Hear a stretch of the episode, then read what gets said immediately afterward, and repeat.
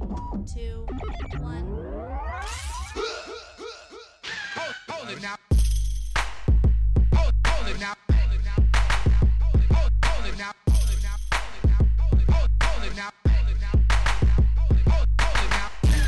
Welcome to the Kwency Jones Show. You are now in the mi- mix with the two-man tower trip, Kwency Jones and Doc Lesnar. What's going on, ladies and gentlemen? This is your host, Kwency Jones, and this is the Kwency Jones Show podcast, and we're doing things a little bit different this week. In case you haven't noticed uh, in current events, there's uh, quite of a stir of panic going on around the world right now, uh, as well as uh, not only uh, across different countries, but uh, also right here at home. Some of you guys are affected as well as more than others as far as being completely locked down. Some not being able to uh, fulfill those uh, prior engagements you had tickets for, eh? And it's been a lot of things that have been uh, affected, uh, more or less, uh, with everything going on right now. Of course, uh, talking about the the corona, coronavirus, rather. Um, but you know, a lot of us who are creatives and you know make content and try to entertain those around them as well as those who enjoy what they do, such as myself and a lot of other people that do what they do. Um, you know, we, I felt like th- we do have hold some sort of responsibility, especially in times like these when, you know, more or less we're uh, kind of holed up in our own um, kind of safe zones here at home and, you know, kind of doing this whole quote unquote social distancing thing, uh, which is now uh, a coined uh, term, you know, so many things 2020 has given us thus far. But um, yeah, you know, you know, as far as that though, on that note, um, I'm taking the responsibility obviously serious here, and um, you know, there's still pro wrestling going on, and you know, I got to give kudos first and foremost. I think this is really important to give everyone and any company and just any capacity that's you know behind the curtain, in front of the curtain, uh, behind the camera, in front of the camera, you know, so like and so forth, that are actually putting forth the effort to still try to keep us fans entertained at a time like this. Uh, you know, obviously hope you know still keeping me be able being able to keep up with the product and have something to talk about on a weekly basis like I have been so long um, you know running continuously so um, hats off to all the you know men and women that are definitely making everything happen and still trying to do their best to entertain us with their you know their craft and uh, you know everything that they do and um, it's not easy you know what I mean especially with the fact that uh, the obvious uh, you know elephant in the room is there is no crowds there's no uh, human interaction there's no fan uh, fan uh, interaction you know what I mean there's no fan response uh, which is a huge part of what they do. You know, a huge part of you know, part of being part of the show.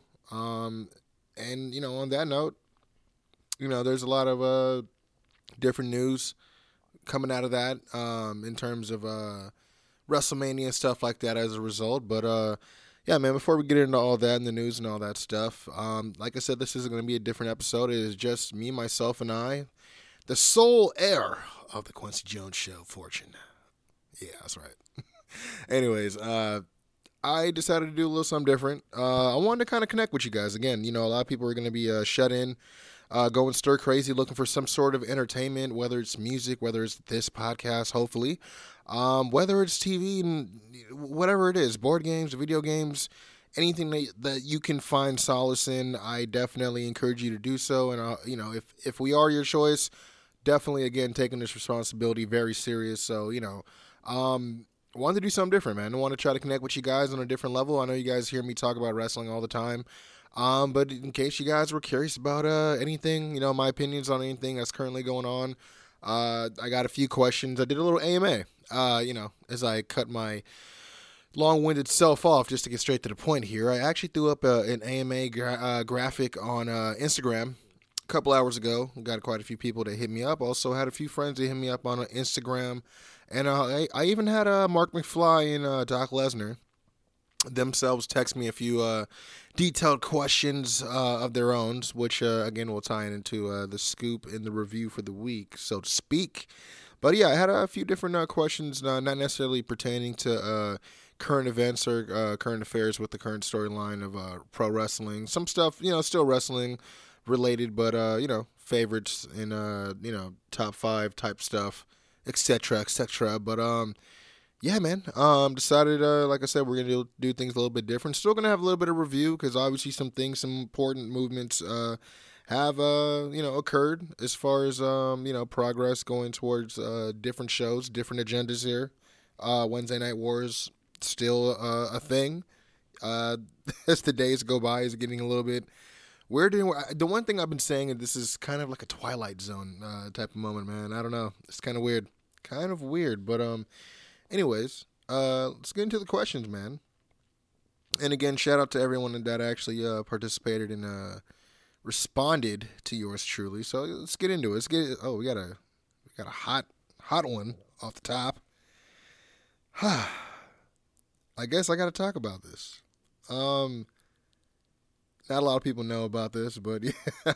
so we, um, you know, Kwency Jones go here, uh, host of the Kwency Jones Show. Also, do a lot of other things on the side, such as ring announce, uh, commentary with my boys, uh, McFly and Lesnar. But uh, I also run, um, you know, help run quite a few uh, different promotions. Uh, Gold Coast Federation being one of them, as well as uh, Rival Pro Wrestling being another one that I've been prominently featured in as far as more involvement uh, and you know just putting on the shows and everything. But um, Rival Pro Wrestling, if you guys haven't had a chance, check it out. Uh, YouTube, you'll hear my lovely voice on that uh, commentary along with my boys. Again, had to throw that out there. But uh, yeah, man, great shows. We put together a lot of great cards in the past. Um, obviously, been on some sort of a long hiatus for quite some time now. Uh, but obviously, there's a lot of stuff that are out of our hands, and uh, you know, in terms of uh, things pertaining to that right now and uh, live events, period. But uh, yeah, I had a question from a long, uh, long time fan of Rival Pro Wrestling, asking specifically about a certain show he had. He had asked, uh, "How did you guys feel after the Scott Hall uh, incident, where uh, Scott Hall canceled his appearance, uh, but shows up at uh, Starcast?" Well, got a little story here. Uh, story time with Kwency Jones. Um, Rival Pro Wrestling again. We are a premier uh, independent wrestling uh, promotion outside of uh, Sou- Southern California. Uh, started out of Pomona, and then we started moving shows also to LA. Um, so you know we were uh, probably in operations maybe about one or two years in uh, total. Um, again, sort of a hiatus right now, trying to figure out what's going on with everything going on right now. But at our second, no, I'm sorry, our one year anniversary show, uh, which was uh, summarizing. We had summarizing one uh, August of uh, 2018, and then we had uh, I'm sorry, 2017, and then we had uh, summarizing two August of 2018. Um, we wanted to do something big, something bigger and better than the first one. You know, we had guys like Willie Mack and Luchasaurus. You know, in a, quite a few of our uh, first, you know, round of shows the first year. You know what I mean? Had quite a quite a few great names. Uh, then you know we wanted to do something different. We wanted to kind of you know make the first year anniversary a bigger deal. You know, we moved to a brand new uh, venue and all that. And uh, one of the hooks we had as uh, you know, we always got to put together a spectacular card, which we did. But we also had uh, an advertised appearance by Scott Hall, and that was going to be in partnership with uh, another uh, guy who works with exclusively with a lot of these meet and greets and stuff like that. I've been to, to quite a few of his uh, meet and greets myself. To be honest, the majority of the meet and greets you've seen me um, at were hosted by his company. Um, but yeah, we were doing a little deal with him. He was supposed to bring Scott in. Um, and this is the real the real deal. I mean, you know, this is not uh to bust anybody's balls or you know throw anybody under the bus. I mean, what truly happened was we were informed that as uh, days got closer to uh, the Scott Hall appearance at our show, and uh, mind you, the deal was we weren't paying a dime for Scott. The deal, which was brought to us by this uh, gentleman working for the company, uh, bringing in these these guys for the meet and greet, he proposed to us that we wouldn't have to pay a dime. He would pay for Scott, meaning his plane ticket and his uh his bo- his room and board, as well as his flight. And the catch was that, you know, we would be selling tickets separate from our event tickets for the show, Summarizing 2. Um, check it out right now, youtube.com. Summarizing 2, Rival Pro Wrestling, great show. Um, and, you know, so he won, uh, we were going to sell meet and greet tickets for Scott Hall separate from our, our show, which is fine. And the catch was he was going to keep 100% of the ticket sales, which was totally fine for us. For It was a win win. We were going to get Scott Hall there, Scott Hall being one of my top five guys. Um, you know what I mean? Uh, we were going to get people interested in wanting to meet him, being able to come to our show, and even attract more people to come to our show, and possibly because just because they, they got a ticket to see Scott didn't mean they got into our, our show for free, just the same as just because they had a ticket to our show didn't mean they got a ticket to see Scott for free. So we're hoping there's going to be a little bit of cross promotion there, obviously. Um, you know, it's at the same spot, the same venue exactly. But um, as again weeks were getting closer to the event, the guy who's in charge of the of uh, I guess the the talent handler, if you will, he uh, is a, you know informing us that Scott is sick. Supposedly, uh, you know what he's saying to us is that he's throwing up blood. That's literally what he's more or less telling us. Uh, it's telling us as the days are going by that uh, he's going to be pretty much getting uh, what's the word? Uh, pretty much ke- kept an eye on by uh, doctors, and in terms of uh, his well-being and his health, uh, if it was gonna, you know, be a, a positive or a negative as far as uh, if it was gonna, you know, progress or digress. Um, and as it kept getting closer to the show, all of us, you know, we all had a feeling something was up. Um, and I'm not saying that there was, but I let me just get to the rest of the story here. Pretty much, um, long story short, you know, he's telling us Scott can't get on a on a plane per doctor's orders. He's still throwing up blood. It's really bad. Um, and you know, this was a Saturday. Uh, again, this was in 20, uh, 2018. So he misses the show.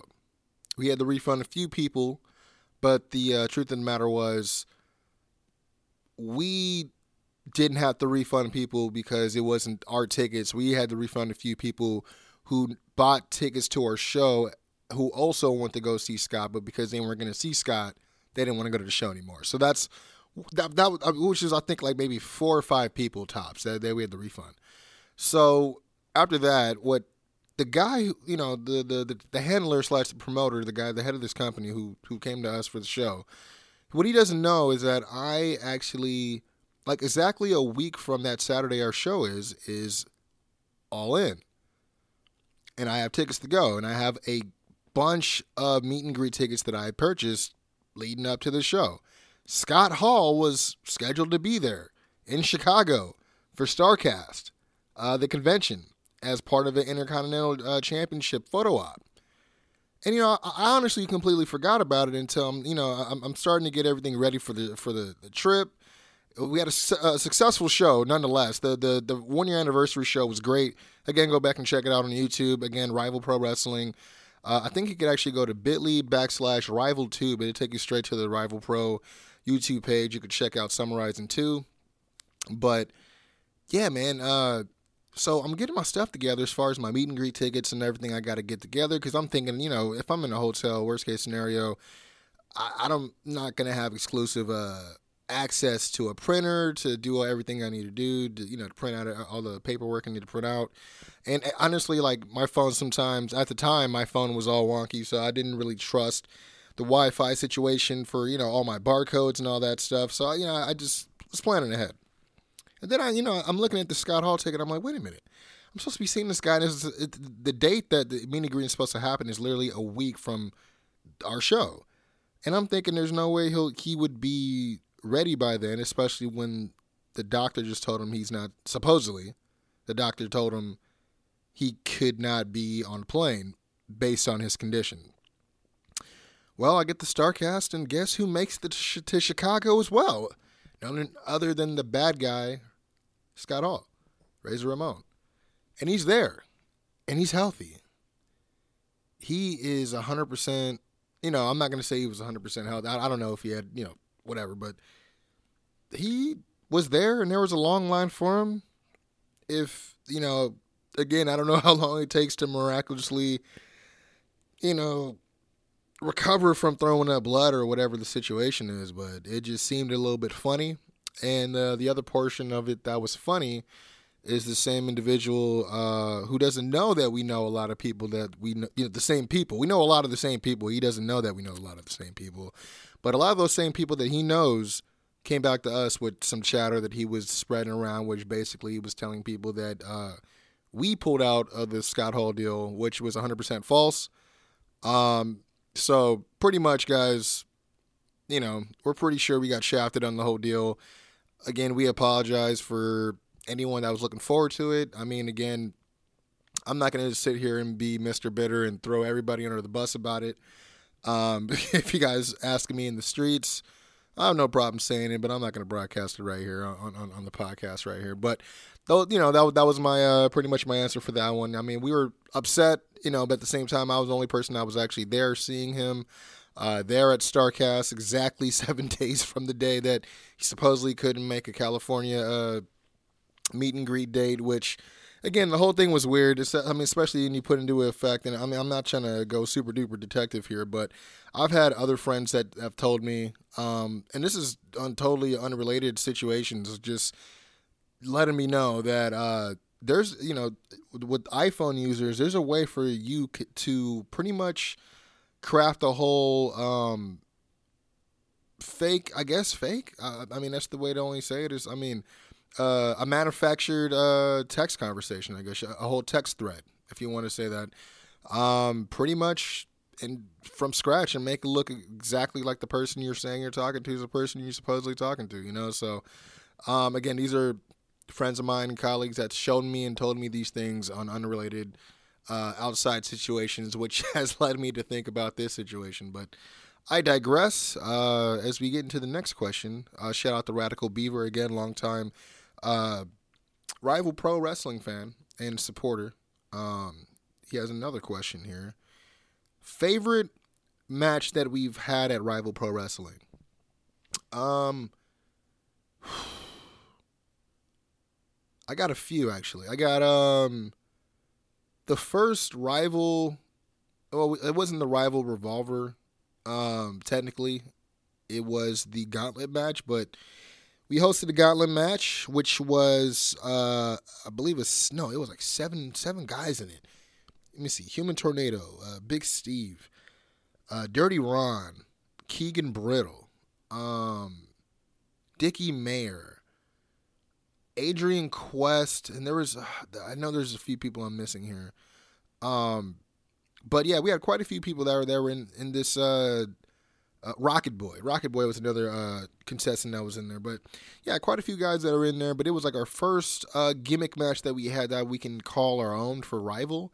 Um, and plus, we had a, a, a, guy that we've had our eye on, uh, Adrian Quest. He uh, came into his own in this match and he won this match. So um, that was a great match. Uh, one of my, fir- I mean, honestly, that was the first time we've ever called.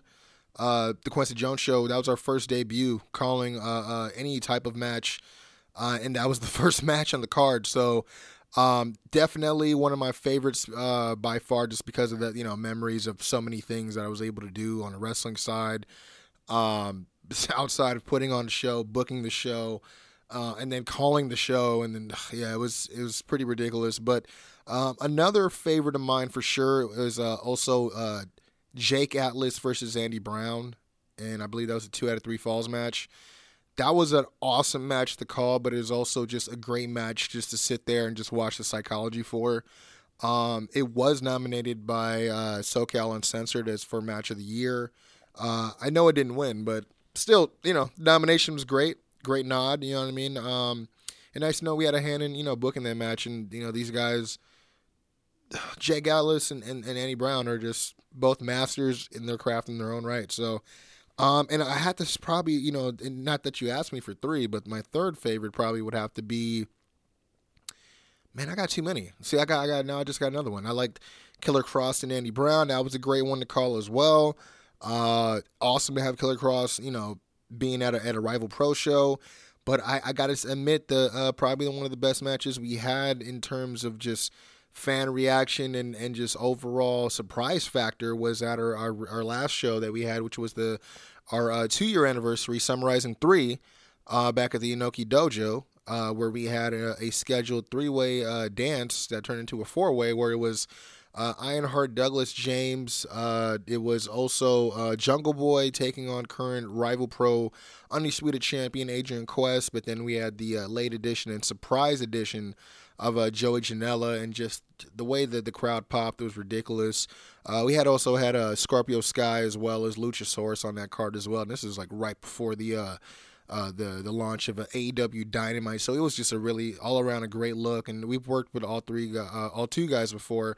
First time working with Jungle Boy and Joey, but it was great. It was just all around all around great show. But uh, moving on here with the questions. Um, favorite all time wrestling match that I ever that I'll never get tired of watching. I have a few. I like the uh, DIY versus uh, uh, the revival at Toronto is one of my favorites. Um, Shawn Michaels. This one doesn't get it, it- okay. As a kid, this is the one of the ones that made me like start to understand the psychologies of wrestling and big guy versus small guy and what do you have to do to try to out maneuver and outsmart and and it, it, it- it's not a good match as a, and as an adult it's not a good match but it's still a hallmark for me and that's uh Shawn Michaels versus Vader um another one of mine is Shawn Michaels versus Mankind in Mind Games uh, another one of mine would also be um, as much as people feel how they feel right now.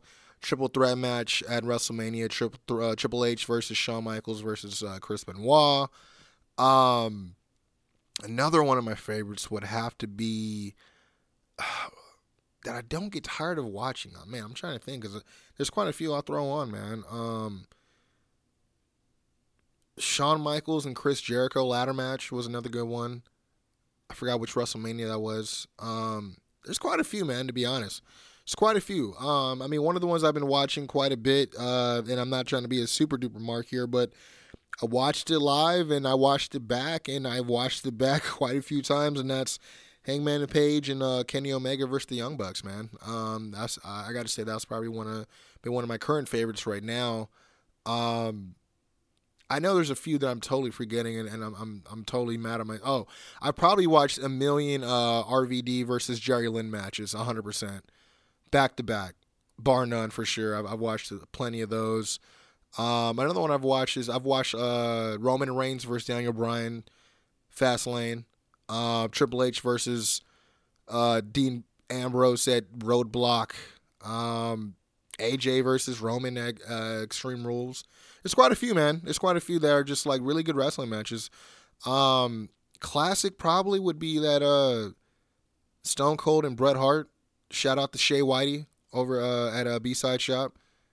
Matter of fact, if you guys are uh, looking to h- help uh, support small businesses, uh, go online to bside.net and uh, support for sure. They're going to be uh, hosting a, a, a new a new segment of the Kwency Jones show soon, but uh, definitely had to shout them out because they put me up on game the other night. They were playing the uh, the old submission match, Stone Cold versus Bret Hart, but I digress. But uh, yeah, man, let's get more into these questions, man, because there's been quite a few uh, that have been some thinkers for me. Which again, I enjoy, man, because uh, all I do is kind of watch wrestling and report it and give my opinion, whether you guys agree with it, care about it, or you disregard it, or whatever. Uh, I'm blessed to have two other guys I can bounce ideas off of, but uh, yeah, I'm still uh, still trying to see where I can go from here. Oh, okay, I got one here. Um, someone asked me. Oh, okay. Shout out to uh, Joey Saint over at uh, Gold Coast Federation. Uh, follow the Fed. He uh, asked me about the recent uh, announcement about uh, WrestleMania. Everyone knew the WrestleMania was going to be up in the air. Tampa Bay officials uh, have uh, decided that they are not going to allow WrestleMania at the Tampa Bay Stadium, and I'm calling it the Tampa Bay Stadium because I know it's somebody's name and I can't remember what it is. So sue me. Um, don't watch uh, football like that to to know. Anyways, uh, but we are getting word that WrestleMania is still, in fact, still going down, and allegedly it is now going to be split in between two days uh, with uh, multiple locations. Multiple being probably more than just one. Uh, I I would sense maybe the Performance Center in another location, but you know, remains to be seen. But I was specifically asked about how I felt about that, and as well as the fact that they brought in Gronkowski. I don't even know how you say it. the Gronk. Probably saying his name wrong. I, I don't. I don't care. I don't care. But uh, the fact that they brought him in the host. Well, WrestleMania is going to be weird this year, ain't it? It's going to be uh, the, as Triple H said on NXT. It's going to be uh, nothing like we've ever seen before, and we'll talk about it for a long time to come.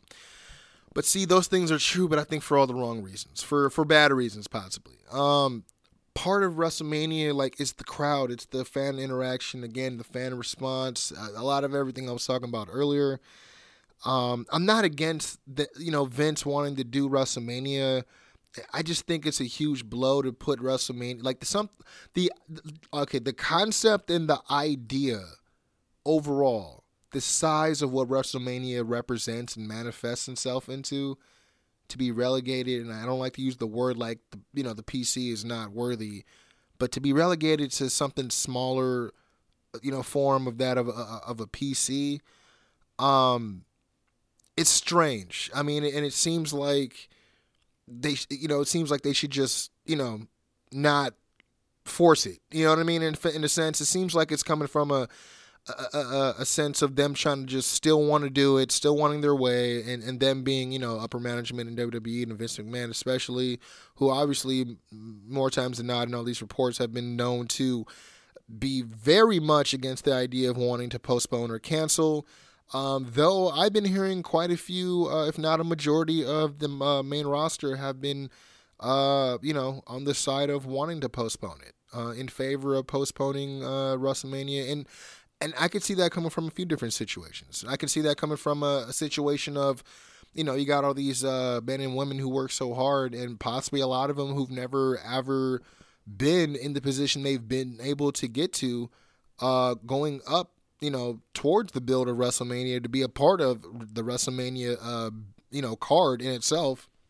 You know, a lot of first time comers and you know they won't even be able to really relish in the moment because of the fact that the moment is kind of it's just a real twilight zone you know what i mean? It's just uh it's it's really hard. I, I mean I, I, guess for them it's like maybe it's more worth it for them you know where it's safe um where they can actually have the full-blown moment have the whole experience in itself. I mean there's no use in rushing it um, another side of it could be, you know, and, and, you know, I joked about this, you know, even though it's not so much a joke. I mean, one of the things that everyone's been talking about or clamoring for for quite some time when it comes to professional wrestling, as far as the the you know huge colossus that WWE is, is there's been always a call for a, a potential uh, wrestlers union, you know, and um, or at least some sort of uh, you know they always say, oh, there's no time off, you know, NFL has a time off you know, uh, NBA has a time off. There's no time off, and you know, WWE. You know, Bret Hart himself has said he's wrestled, you know, over you know 300 days a year, 14 years straight, you know, for Vince. So it's like, you know, obviously they go, they never close. You know what I mean?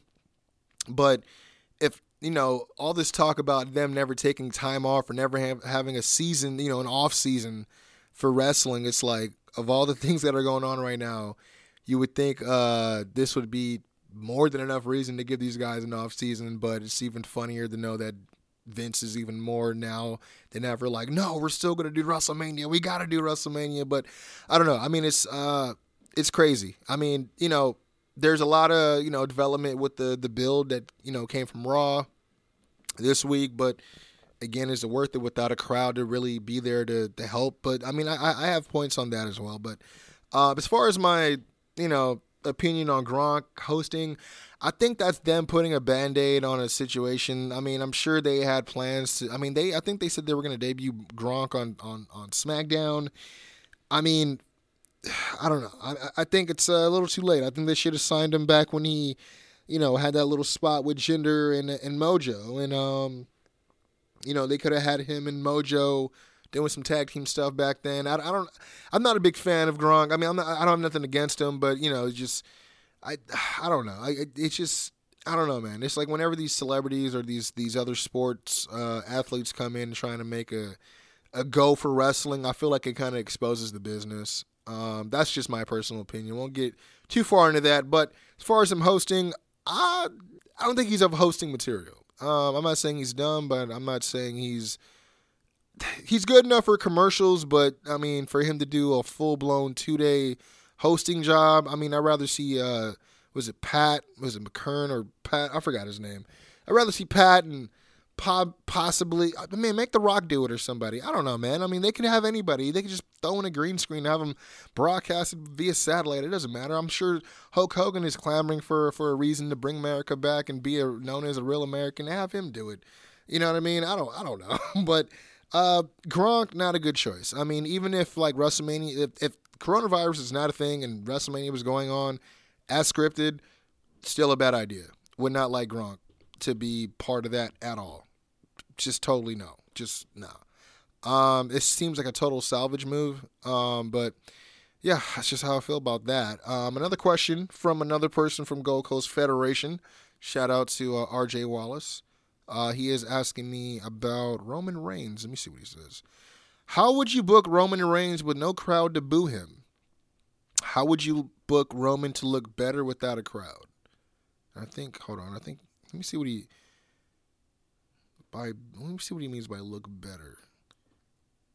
Oh, storyline wise, like promos, character for him to be popular with the crowd.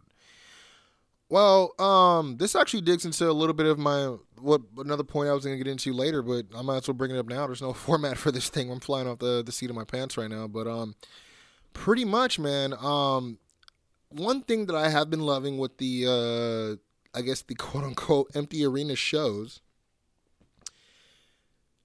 I feel like the wrestlers have been given this blessing in disguise to to really get their promos over, if that makes sense. For instance, uh, the Roman Reigns promo, I felt like was great because he had no one to boo him, and I know that's the joke, but he also didn't come from the standard Roman Reigns character with that promo you can tell he really spoke from the heart. A lot of it was probably, you know, there was shoot at times as far as how he really felt, as far as like he, him saying, you know, if I main event these 5,000 plus shows in Kansas and here and there, then why why is it a problem if I do want to, you know, main event? I'm not good enough to main event the big show, you know, against a, a part timer. And, and, you know, he was real candid about him feeling that Goldberg's a part timer. And, um, I felt like that promo did him well because he also spoke real softly, which allowed him to emote very well, which is something that he is not very. It's not a a, a fortune accustomed to him very often without the expense of so much natural noise around him you know, i.e., the crowd to shit on him and boo over him. I felt like with him to have that silence and that space, it almost felt like it's weird. Weird enough, you know, because of the fact they were at the PC, it really reminded me of promo class. It looked like it was promo class, but in the sense, it was like Roman had to prove to you why he deserved to be in that match and why he was going to be looked at as not the heel. I mean, I didn't really give a, you know a crap to be honest. You know, going into the match, I I kind of called that they were gonna have these two together a couple months ago because of the fact that Roman was tweeting kind of reckless about him without saying his name or atting him. Um, you know, you know, in, in today's uh, youth, the, the, those are uh, actions uh, called upon for uh, for beefing. Uh, but um, you know, they want the smoke, as they say. Uh, but with this said, that promo actually made me get, care, you know, because everybody was just dubbing it, oh, spear versus spear, which made me not care about it even more. Um, but listening to Roman's side of it, it made me sympathize with Roman. It made me, you know, and the thing is, is I think because us as fans, we kind of sometimes uh, obsess over being so much part of the show and booing who we want, and you know, taking that to heart like over overdrive, but also you know, cheering who we want as well. But sometimes we take pride in, cheer, in in booing the ones that the the younger crowd likes to cheer because we that's not what what us as lapsed fans or older, uh, more experienced fans want to see. And you know, we're just thinking, yeah, we're older, so we know better, and we we know what what's better for the product. Yeah, but as kids, you know, we have to remember who we liked, and I'm pretty sure who we were into when we were younger weren't like, you know.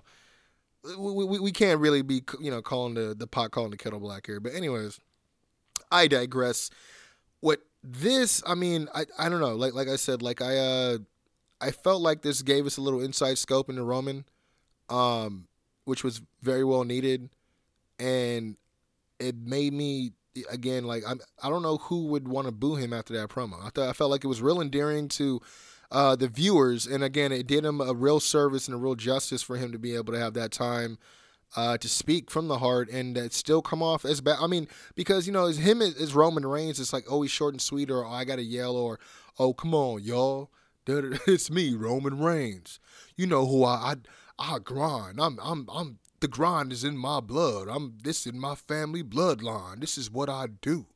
Cause I will never give up.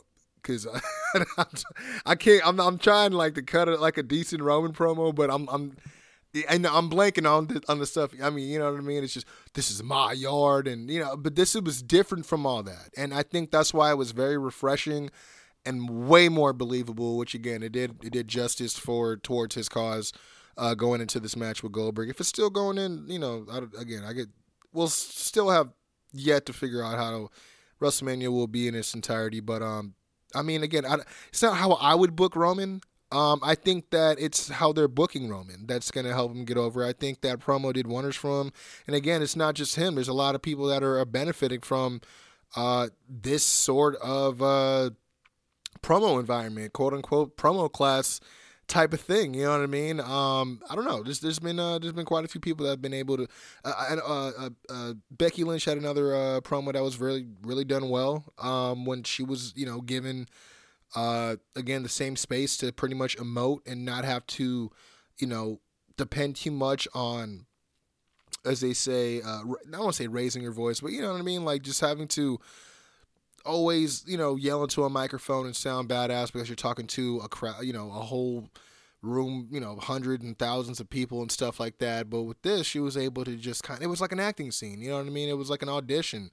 Um, and, you know, and these people were nailing it. It was great. It was, and it was, again, it was refreshing to see uh, a lot of these athletes in that light, to see them emote that way because more times than not, we haven't, you know, really exactly given everyone that same, um, you know, again, uh, a situational type of uh, push or, or promo um, where they've been able to showcase that. I mean, again, yeah, there's live crowd and stuff like that, but man, uh, again, I, I, don't know that that promo from from Roman just really it, it put a different spin on the match for me personally.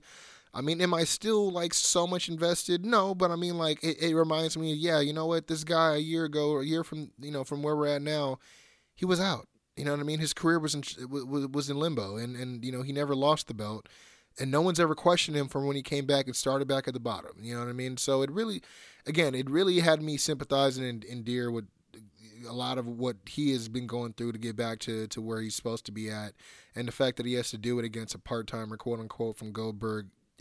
You you got to feel for the guy. You know what I mean? So, um, got another question. Oh, finally, got some AEW questions here. Uh, another. Oh, got got another GCF affiliate. We got uh Victor Cassidy here, who's on uh, commentary as well as uh, a lot of different things behind Gold Coast Federation. He had asked, uh, "How do I think AEW handled uh, the no fans show better than WWE?"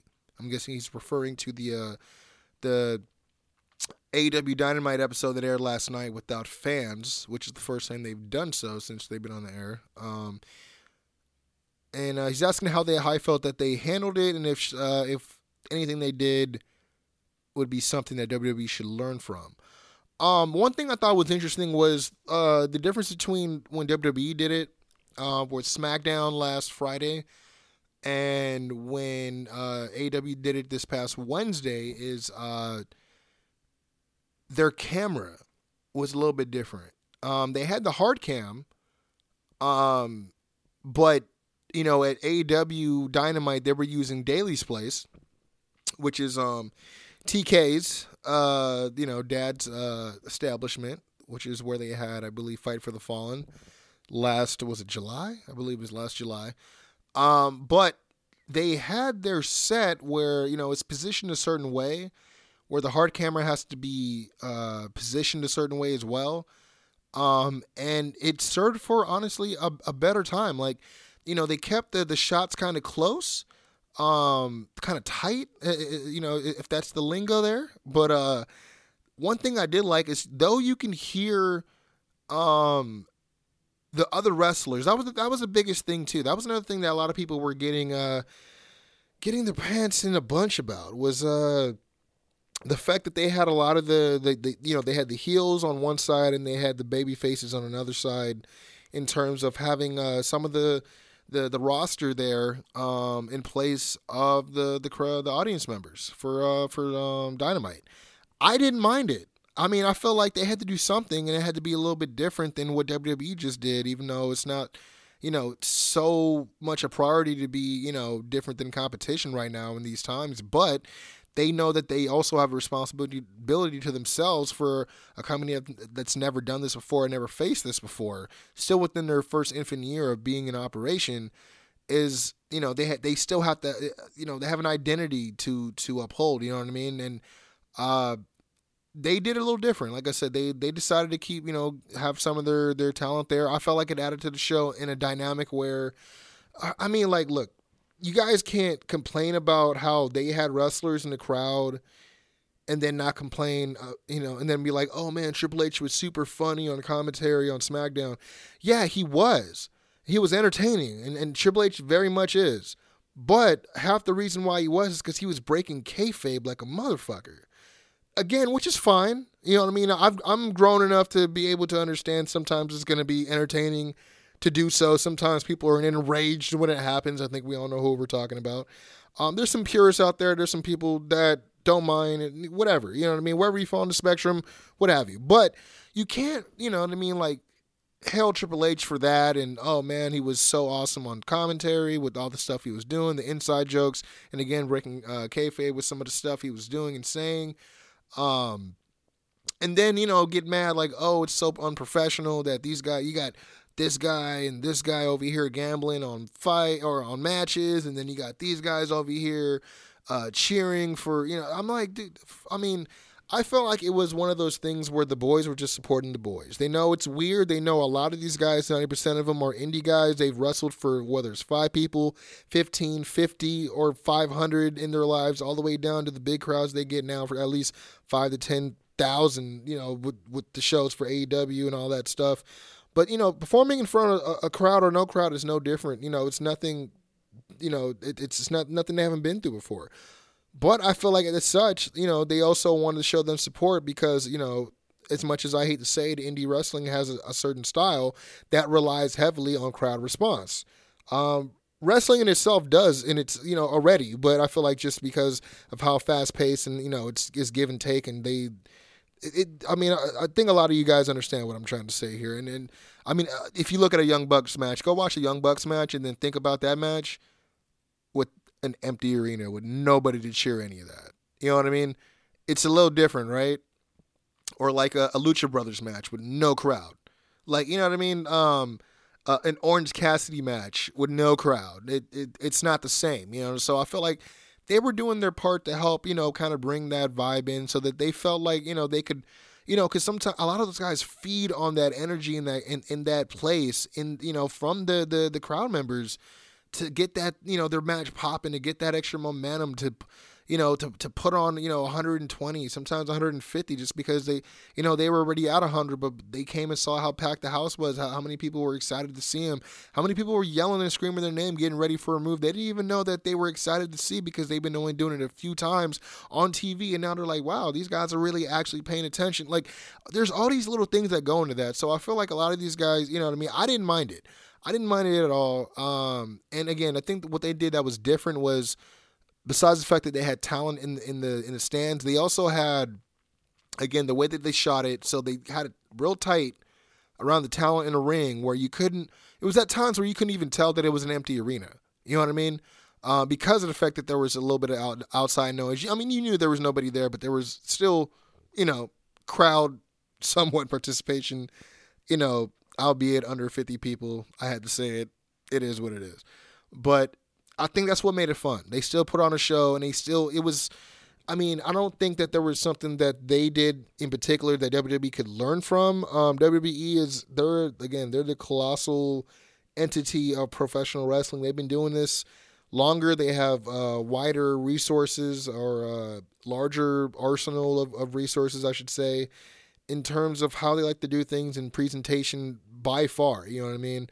Um, so it's no doubt to me that they probably have uh, plan A through plan, you know, F as far as how they're going to execute uh, everything on a day-to-day basis, probably on an hour-to-hour basis. You know what I mean? But um, in terms of if there's something they could learn, I, I wouldn't say anything in particular. I think both of them are still learning from this. Um, it's weird to. I mean, I don't think either of them have ever had anything like this where they had to put a show on with no audience at all. So uh, they're both learning in in these uh, dire, uh, you know, situations right now. So, but I mean, you can't.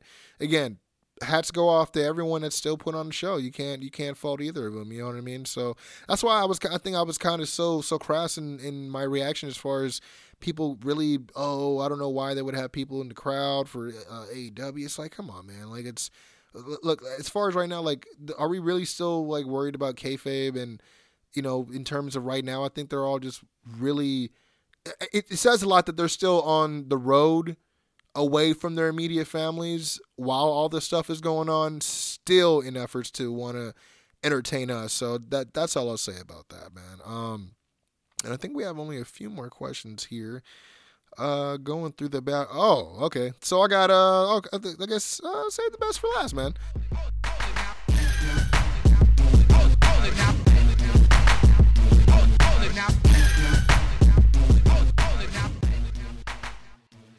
Yo, yo, what's going on, KJS listeners? It is I, the one and only hip hop hybrid Triple H himself, Doc Lesnar, co host of your favorite wrestling podcast, giving you the best news in the wrestling universe. But right now, I'm just taking some time to remind you guys to hit me up, follow me on Instagram, but of more importantly, get that music. You guys have heard me talk about it every episode. I hit you with the plugs Amazon, Google, you know what I mean, iTunes, a little bit of Apple Music, and of course Spotify. So what are you guys waiting on, man? Follow me on Spotify.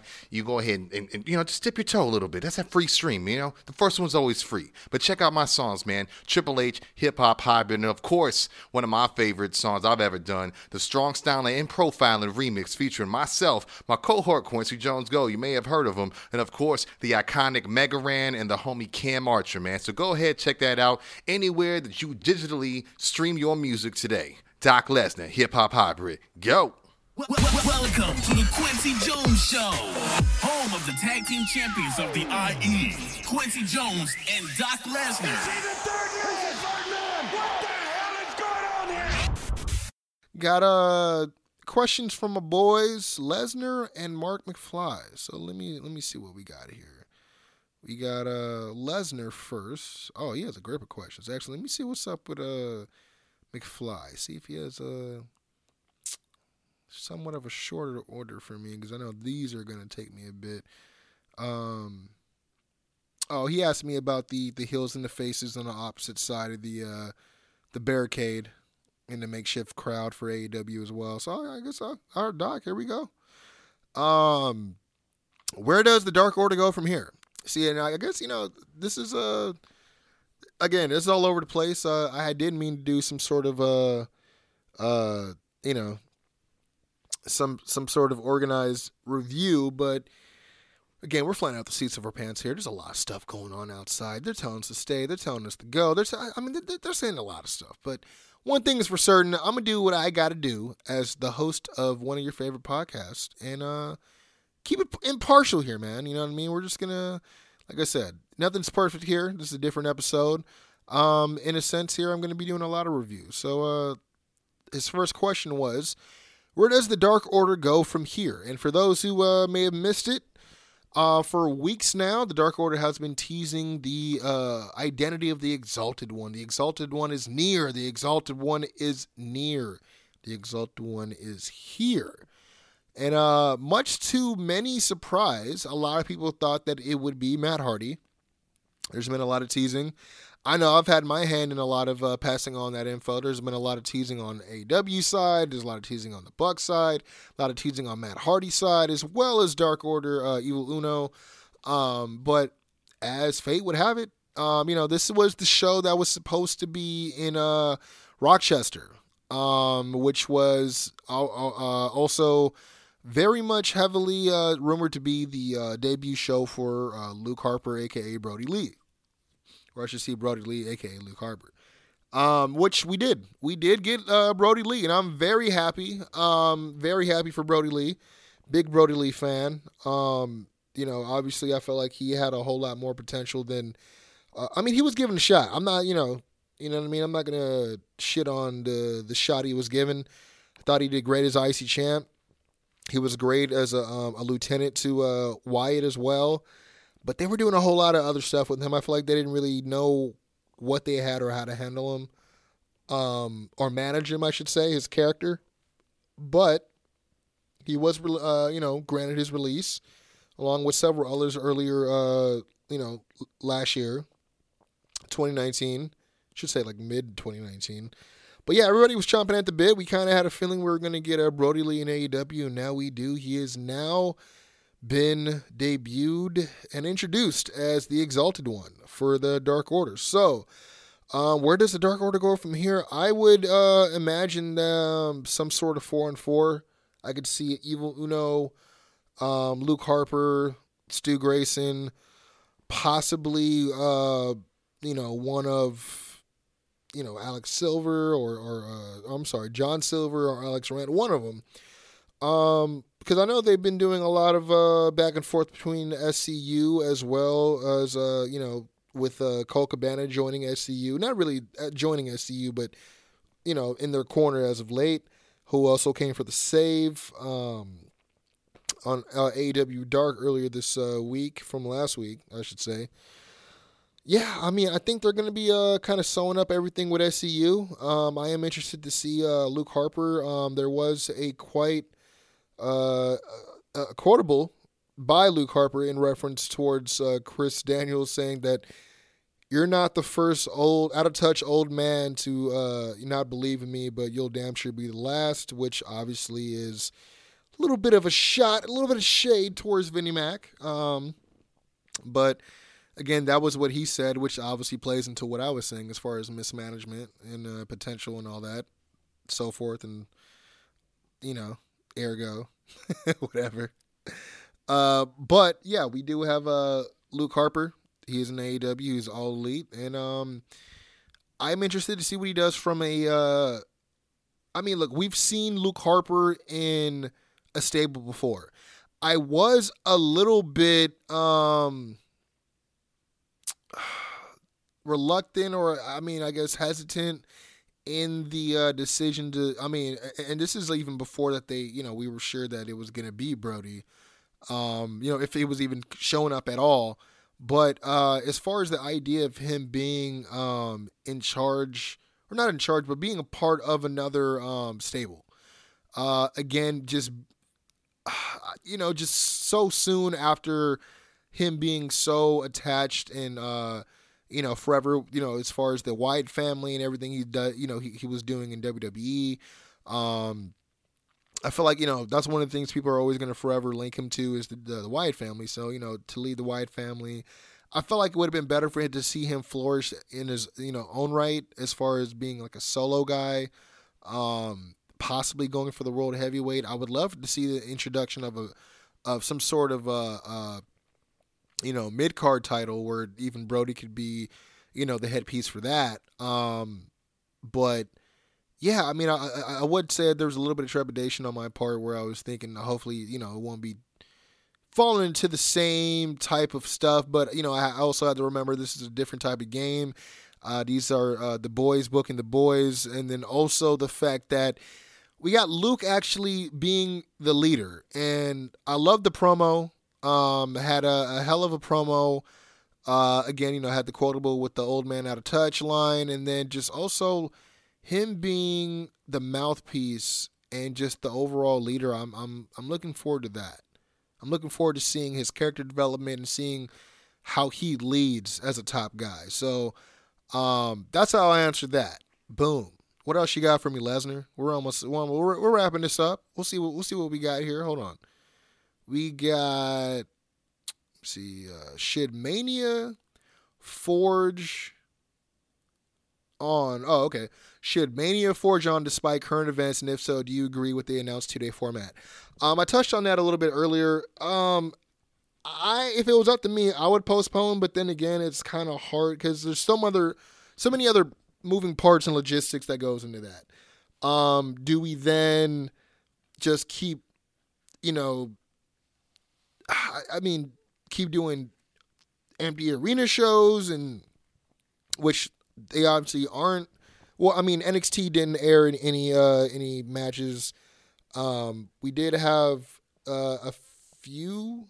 I think no, no, we had uh, I think only a few uh, promos on Monday, and then they they played the whole Royal Rumble men uh, men's Royal Rumble match. Um, yeah, I don't know, man. It's it's uh because I'm thinking if they postpone it, then you know they would have to postpone. I mean, ideally all the storylines are like frozen in time, right? Um, because that's the only other part about it. We could postpone it, but then is there other content or other ways to progress these storylines while we're sitting here waiting? Is it important for them to keep progressing the storylines, while we sit here waiting and stewing away, waiting for this WrestleMania moment? Um, I don't know. It's all hard to say because again, a lot of moving parts, a lot of logistics when it comes to uh, not only just the show, but the overall, you know, everything that goes into the show. There's still, you know, um, what a couple weeks, what two more weeks that uh, a build to go into the show. Ideally, if they didn't, you know, have to uh, postpone it or relocate and all that. But um, the two day format, I feel like the only reason I would agree on it is if one of those days was going to include NXT, because as far as we know, NXT Takeover has been uh, canceled. Um, so I don't know if there's going to be any sort of uh, clarity on uh, a lot of these. I mean, which is, I guess that would answer my question as far as how they attack uh, the p- postponement because, again, we had quite a few matches that were leading up into this takeover, uh, you know, weekend, and now we got to figure out what they're going to do if they're going to if they cancel takeover and we don't know what the next big event for NXT is, let alone the next live event for NXT is. Um, I don't know what they're going to do as far as uh, tying in these uh, storylines. I mean, what they did on NXT on this Wednesday was great. Loved it. Um, you know, they, you know, they had to spend about an hour, you know, uh, threading the the, you know, pretty much the story that is Gargano Ciampa. Um, but it was awesome. Um, they did the same thing with uh, Rhea Ripley, which you know it was still great. I mean, I'm not gonna lie, I feel like they've been doing a lot of too many features on Rhea Ripley, which for people who may not know her, that's great. For but, but for people like me who do already know her, I feel like they're kind of doing a little bit of overdrive, a little overkill, if you will. Um, but the one they did for Finn, I loved. The one that he pretty much was narrated. I mean, they all narrated everything, but he narrated the entirety of it.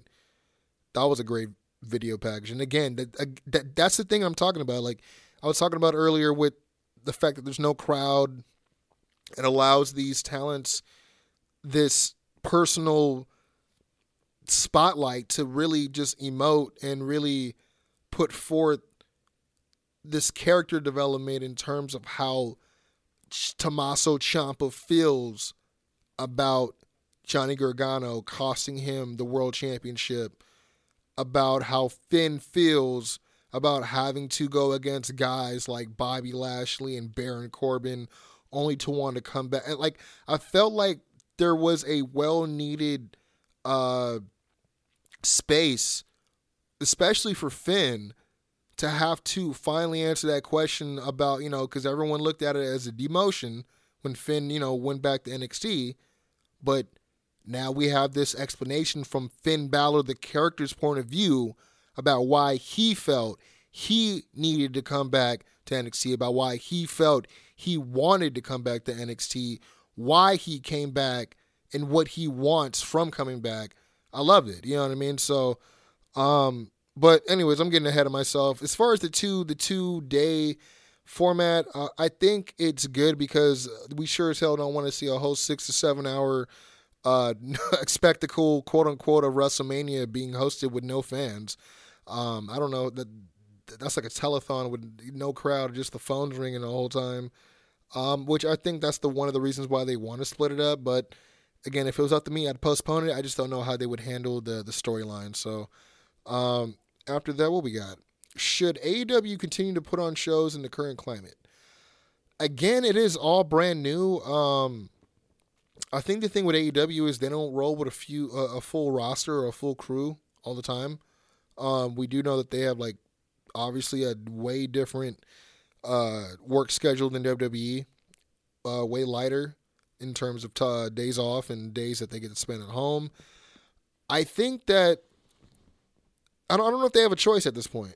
Um, I feel like the more the days go, the more you know we keep getting more up and down news about this whole thing in terms of uh, being able to have social and public gatherings and events and all that. Um, I feel like if it was up to them, they would continue the way that they're doing it now. But I also feel like before next week, they're probably going to get told that they can't. Um, but if they do, I feel like there's a good chance that they could. Uh, I mean, they could change up the crew. You know what I mean? There's a uh, there's the main storylines, which is you know the the blood and guts stuff. But again, the blood and guts has been postponed to another date. Um, but we can still tie in some stuff. I mean, not everybody has to be there. Um, I understand their need to want to continue putting on shows. Uh, I think they need to if we're actually still thinking about like you know again carving out their identity and still trying to i mean again still in their infant year of trying to you know substantiate everything that they that, that they're they're they're betting on themselves and and just all you know their the ROI on on, on everything that, that they've been risking and gambling as far as uh, all elite wrestling. I think they need to continue to put on shows.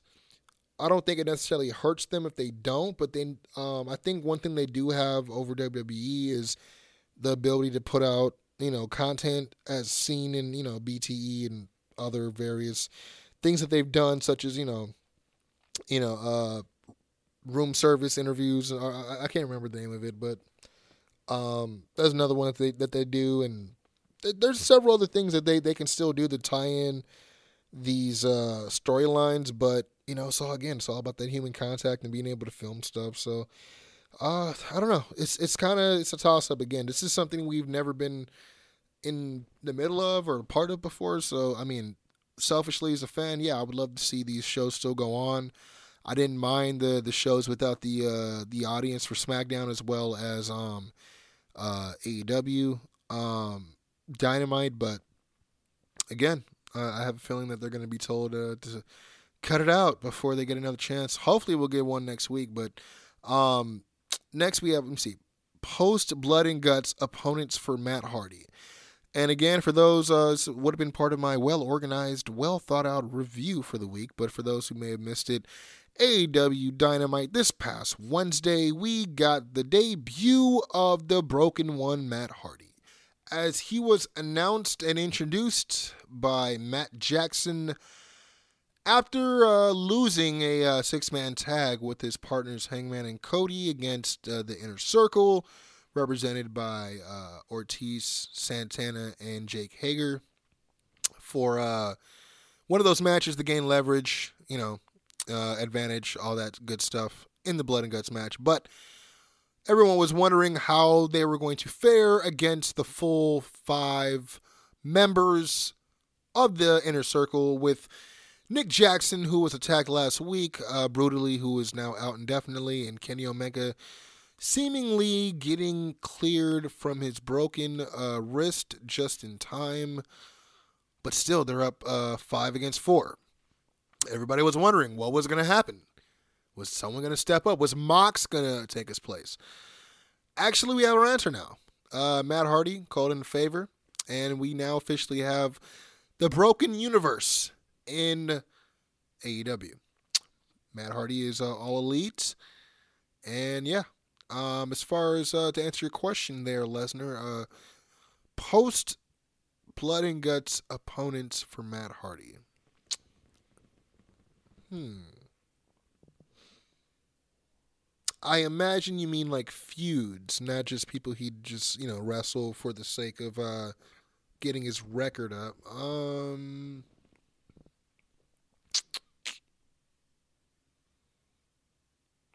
I would think him and Luke Harper would have to uh, intercept at some point. Um I also think let me see. Hmm. Oh, Lance Archer, I think would be another good one. Especially when you add Jake the Snake in there. Him and uh Jake the Snake can go a few rounds verbally on the mic. I think that'd be great. Um I, I wouldn't even be mad at him and Moxley. I wouldn't be mad at him and Moxley. I could even see him versus Joey Janela in uh one of those uh unsanctioned matches. And I think I could even see um I don't know what they're doing with him. They keep promoting this one match between him and Luther, but uh Jimmy Havoc versus uh Broken Matt, I wouldn't be mad at. Um yeah. That's all I got for that. Um Oh, speaking of Lance Archer, honest opinion of Lance Archer's vignette. I actually loved it. Uh, okay, let me. Refer, I didn't love it. I uh, I dug it a lot. Um, I don't want to oversell it. Um, we've known Lance Archer, and I say we, myself and Lesnar, uh, as Lance Hoyt in uh, the former Impact Wrestling TNA. We've also known him as uh, Vance Archer in the uh, often mis, uh, you know, forgotten about EC WWE reboot. Um, but then you know he left and was doing a lot of stuff in Japan, uh, doing some stuff. Uh, I believe with, and I maybe no, no, no, I think I'm right. It, with um, yeah, Killer Elite Squad, KES. I believe he was doing some things also with uh, Davy Boy, if I'm not mistaken. But made great, uh, you know, hell of a name for himself on, uh, you know, in Japan. Um, obviously saw quite a bit of his stuff uh, leading up to his debut. I um, was, you know, started going back and watching some of the stuff that he's done. Um, the whole Murder Hawk business, trying to figure out how he transformed into that. Watching his in-ring style now. Obviously, saw quite a few matches of his before in New Japan. Um, a lot of his stuff, you know, uh, him versus Mox for the the you know IWGP United States Heavyweight Championship as well. Um, also, some of his stuff from the, from the G1. Um, yeah, man. I mean, the the watching that to kind of prepare me for you know pretty much because a lot of people when you know the news came out about Lance Archer as far as being an all elite, it was a huge deal, huge score, and it's not that I didn't believe. I just wanted to figure out and understand why, because my last memory of him was from the other places I you know I named before of you know Impact, ECW. Uh, I heard you know he was doing the Killer Elite Squad stuff. Didn't watch a whole lot unless it was like part of like you know if he was on the Wrestle Kingdom card, um, then I'd watch it. You know what I mean? Um, again, did some homework. Obviously, was doing some uh, watching of a lot of Ambrose's stuff uh, as he was making his way through the G1 as well as uh, you know making his way to Wrestle Kingdom as well as just New Japan in itself in a nutshell. So, div you know definitely got to see a chance you know of uh, Lance Archer pretty much uh, you know getting getting his uh, showcase his abilities as well. Um, definitely was impressed. As far as the vignette, I thought it was great. Um, it seemed. I mean, I don't know. It- uh, there were certain things about it that I probably wouldn't uh, would have changed, but it could have just be me and my detailed oriented self. Um, you had a little person kind of doing like this uh, come one, come all, step right up test your uh, test your strength, test your ability against you know the big guy, you know the uh, the big giant, the killer. You know what did it say? Try or die is what they said. And it kind of came off real carny like, right? And that was kind of the uh, you know it seemed like they they were in like someone's huge huge ass backyard, you know, with a whole bunch of like junk scattered and stuff, all kinds of things buried underneath and all kinds of debris everywhere, right? It, it seemed like it was just kind of like this makeshift ring set up in somebody's backyard. And I don't know. Like I said, it came off real carny like, right? But there was no carnival anywhere. you know what I mean? It was just like, I, I felt like it was like that, but it was like, okay, uh, where it felt like we were like in a junkyard type of situation or like a back alley. Like, I felt like it was, it represented too many ideas at once. Um, but I got the gist of it. You know what I mean? Um, I love that he had, you know, at the end he had a whole bunch of like, you know, everybody was piled up that he knocked out. Um, he had that one guy that was like calling him an asshole at the end that he choke slammed on the, the hood of the car. I thought that that, uh, that was great. Um, we did get to see a bunch of his uh, signature moves and stuff we can expect from him. I thought it was great. I thought it was a good introduction.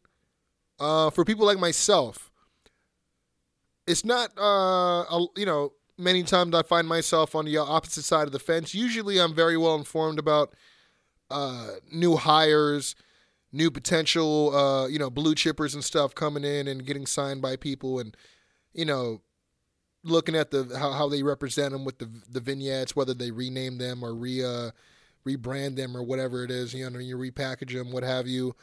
Um, very seldom am I on the other side where I'm the guy being shown who he is now, and it has to be believable towards me. And it was. It seemed believable towards me. Again, I feel like they went a little bit outside the box as far as like, well, why would they go all the way out there? I think because the other reason why it kind of made me like kind of feel weird about the whole quote unquote backyard carny stuff is a they already don't like that backyard mud show wrestling commentator haterism that they already get all the time.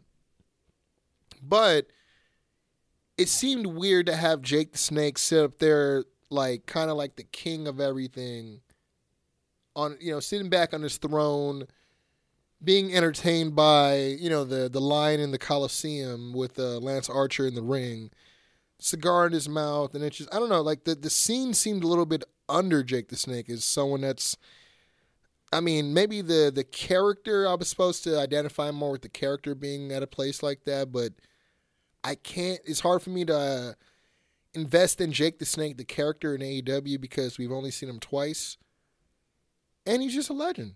It's hard to not. I mean, you know what I mean? It's like, dude, you're a legend. Why why would you be at a place like this? This is like under you. Like you would have. Like you, you, you, you, you would have like uh, some of the most like, uh, you know, fine cut up and comers, like the sh- shredded shooters that are like stretching this guy out, you know, up against him, and like, you know, like a like a, I don't want to say a secret facility or some sort of like hidden like uh you know PC or you know whatever, but you know something like that, you know, because he's like a vet, he has a lot of knowledge. You would think that it'd be something a little bit different, but you know what? This guy's a killer, and he was fighting guys you know, twice as wide, you know, for all shapes, all sizes, and like I said, it came off. It came off really good to me. It came off really good to me. So, uh, again, if I'm in the minority of knowing who this guy is, that's all that you know you need to sell it to, and you know you sold it to me. I just got to see him in a match. That's all. And he was, was oh, we got a one last uh, question of the night before we call it quits here. Again, appreciate you guys listening thus far. I know it's been a bit of a uh, let's just say uh, unconventional episode of the Kwency Jones Show. Again, we're doing things a little bit different. Um, I had you guys uh, hit me up with questions. Again, trying to connect with you guys, man. Trying to, you know, reach out, touch your soul. You don't know, letting you guys know it's gonna be all right. You know what I'm saying? In the scope of things, I know everything's crazy right now. I know people are panicking. I know they're telling you what you should be scared of and what you shouldn't be scared of. And I, and I know it's hard to, to dissect information from from just you know passed on misinformation and all that. But one thing you can always count on is as a constant is that Kwency Jones show is going to go out of our way to try to entertain you as much as we can. Make sure you guys have a good time.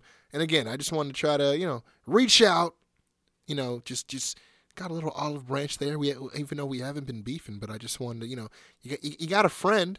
You got a friend there, bud. I'm not your bud there, friend. You know what I mean? Just letting you know that uh in times like this, I'm a person too. And I want to holler at you. You know what I mean? Just uh, reaching out to you. Just uh, letting you know it's all real. We're real. This connection is real. We all very much are in love with the same thing, and that is this art that we call pro wrestling. And yeah, man, this is just uh, just me spewing it out of my mouth every week, and you guys just enjoying me doing so. But um, on that note, last question of the show. Was it smart for NXT to run a recap show in order to break the monotony of the PC? Or do you think it cost them this week? Good question. Good question. Well, a few different ways to look at this. As far as if it uh, cost them this week, it, it did. I believe it cost them uh, 300,000 viewers. They were down to like 500,000 while uh, Dynamite was still at a strong like uh 800,000, I think a little bit over 800,000. Um but I don't think it in viewership, yes. Um I don't think it cost them I mean, WWE they're they're always going to be ahead, right? You know what I mean? Um they're always going to be they're they're, the uh, the flag. I mean, I want to say like there's there's wrestling before WWE. There's wrestling before WWF. There's wrestling before WWF. But as far as who's been doing it longer, the biggest conglomerate in that industry, obviously WWF, WWE, whatever you want to call them. They're so far ahead. As such, they ran unopposed for so long. They've been able to make so many blunders and come back. Like even nowadays, like they even those who hate watching what what they do and the decisions they make, they still watch the week after in hopes that something different will happen, right? Even now with the with there being competition, there's still people that are still watching it, right? So I, I don't think it's really costing them because they can have like for instance, they they just had the reveal of the giant spider, and then next week they had Drew McIntyre kill it off, write it off TV. They're good. I mean, we're not dumb. You know what I mean? Like uh, that that's the part of it I don't appreciate, and I never appreciated when WWE thinks that we don't remember something, especially if it was a week ago, and especially if it was something as ridiculous as a giant moving spider. But I digress. They they can do something dumb, and and not you know like like like for instance NXT could lose a week, and you know it's not going to kill them. But I mean, hell, they've been losing weeks for for weeks, but and it still hasn't killed them. They still they still been putting on great TV. You know what I mean? Um, I thought that it was a good recap show, if that makes sense. Um, I, and I was I spoke about that earlier with the the different promos and the video packages and all that with uh, Tommaso and Ciampa. Uh, I'm sorry, Tommaso and Gargano, as well as Rhea Ripley and uh, you know looking to Finn Balor. All those are great. Um, I think that's something that they should produce in between their takeovers or or you know big championship matches or grudge matches you know coming up in the future. I, I love seeing the in depth look and I love also the fact that they had the wrestlers themselves being the ones to narrate their feelings and the story. I mean, so many times not so much NXT, but a lot of times in the main roster, uh, especially with Michael Cole, which is nothing against Michael Cole. He does what he's being told to do, but he often tells you what to think, or he often, you know, instead of allowing, you know, just planning little things to get you to think certain things, or allowing the the story to organically play out for you to see it. A lot of times they tell you what you're seeing, and I can't stand that. Um, so I feel like with the wrestlers being the ones interviewed and being the ones, you know, going step by step and, you know, looking back at all this stuff and being able to tell you what was really actually going through their mind while this stuff was going on, I thought was very great. That's where it did not cost them. Uh, again, excellent character development work by everybody. Um, I I I mean I don't think they should continue doing this stuff, but then again I don't know what they've been allowed or permitted to do in terms going forward of putting on shows. Um, tomorrow or today, as this comes out, um, SmackDown's supposed to come on. We don't know what's up with SmackDown. Um, then we got you know Raw on Monday. Supposedly, we'll see what happens with that, and now who knows how they'll how they'll produce that. I mean I, it's a little bit different because uh, with Raw, that's a three-hour show, so I don't know if they can. You know, they had a you know a few things going on this Monday where you know they were able to manage with the Royal Rumble you know match and all that stuff, but they're not going to be able to rely on that very much longer. Um, but as far as uh, I mean, I do agree. I think um, I don't think there was a monotony of the the the PC shows. I, I wouldn't have minded seeing more of the shows at the PC. But um, again, this recap show, as, as the way you put it, wasn't bad at all. I wasn't against it at all. Again, I was uh, a little bit disappointed to see that there wasn't any matches this week. Though I'm not mad at the, you know what I'm saying, at uh, uh the talent. I'm not mad at management for not allowing them to wrestle or whatever the situation is. I'm not mad or disappointing at them.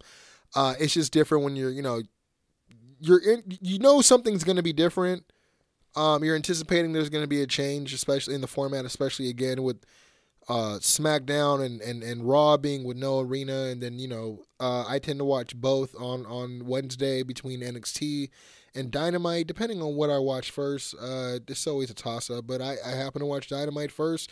Only because we, you know, again, I got I got a chance to see how WWE was doing the no uh, arena, no audio, or the empty arena, no audience thing. I wanted to see how how uh, Dynamite was going to handle it and how it was going to be different. And uh, I just so happened to watch that. They still had matches. And then when I went to go watch NXT, there wasn't any matches. But again, um, I definitely got some character development. So uh, not mad at that. But um, yeah, man.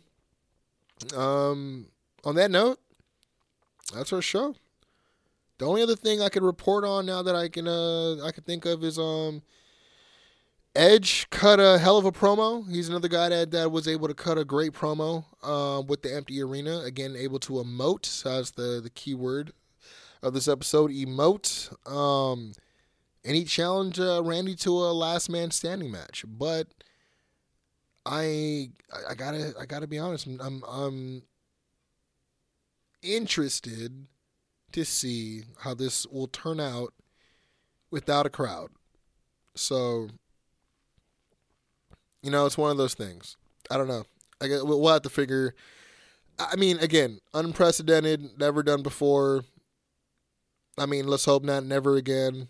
Um, WrestleMania is uh, it's a little bit different this year, guys. Uh, along with a whole bunch of other stuff, man. But um, again, I hope uh, we brought you a little bit of joy uh, on uh, these days of you social distancing yourself and quarantining. Um, it's been uh, more than six feet uh, between us, uh, but I hope that these velvety tones of my voice uh, brought you a little bit of smile in these uh, cloudy days.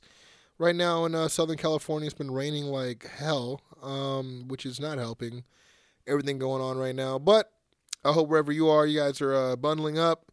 You guys are well prepared. You guys are healthy. You guys are doing good. You guys are being nice to each other and uh, checking on each other. And most of all, you guys are being understanding.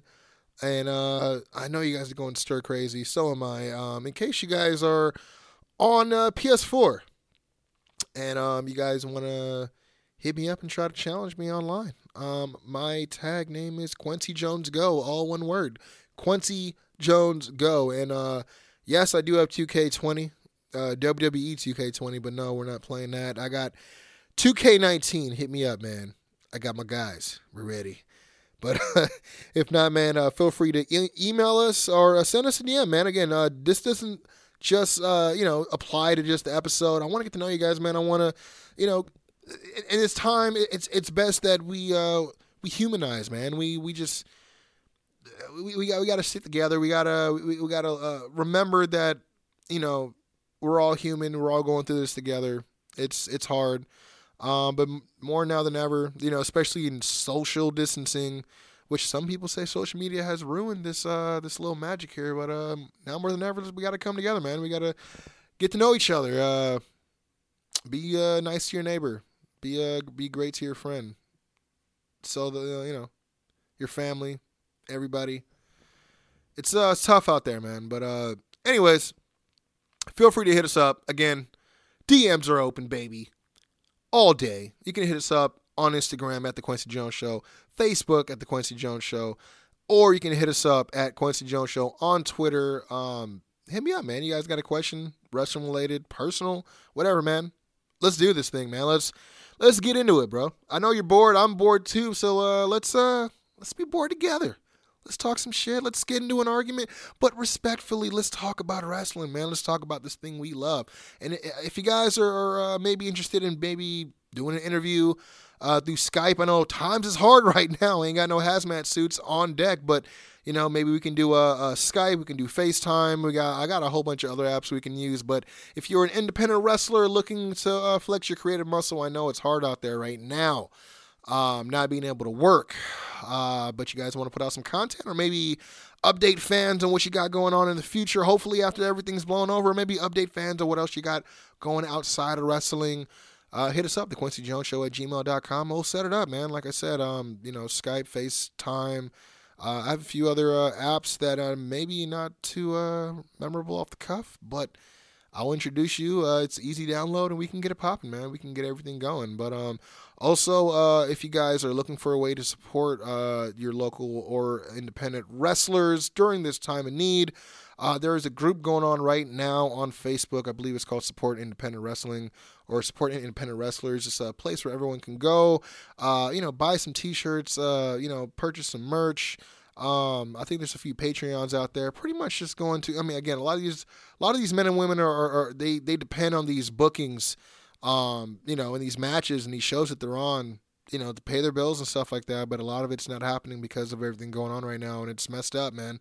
Uh, it's affecting a lot of people right now, man. You know, small businesses, independent contractors, all that and the like, man. So, again, uh, this is not a time to be selfish. Do not, you know, we got to be selfless. And uh, if you love wrestling and you love uh, your favorites, then uh, show them. You know what I mean? You got to support them. And uh, on that note, we also have T-shirts of our own. If you guys are digging what we're doing, by all means, hit us up. Uh, we got uh, you know, sizes medium, large, extra large. The Kwency Jones Show T-shirts right now it's ten dollars a pop. Hit us up and send us your size at uh, Kwency Jones Show at gmail.com. And uh, if you have PayPal, um, if you have uh, uh, what's the, the all the other ones, Cash App, uh, Cash Money. I don't know if anyone's doing money right now. It's kind of I think everything everything's gonna be digital at this point for you know going forward. But uh, um, you guys got Venmo? I mean, wh- whatever you guys got, Zelle, everything. You know, let us know. We got it, um, and we'll send it to you um, ASAP. Uh, you know, especially during this time. Um, it's not that we need it, but if you guys want to support, by all means, hit us up. But don't forget to support your favorites. Uh, on that note, uh, everybody stay up, and uh, let's all be uh, top guys out here, right? And gals. Peace.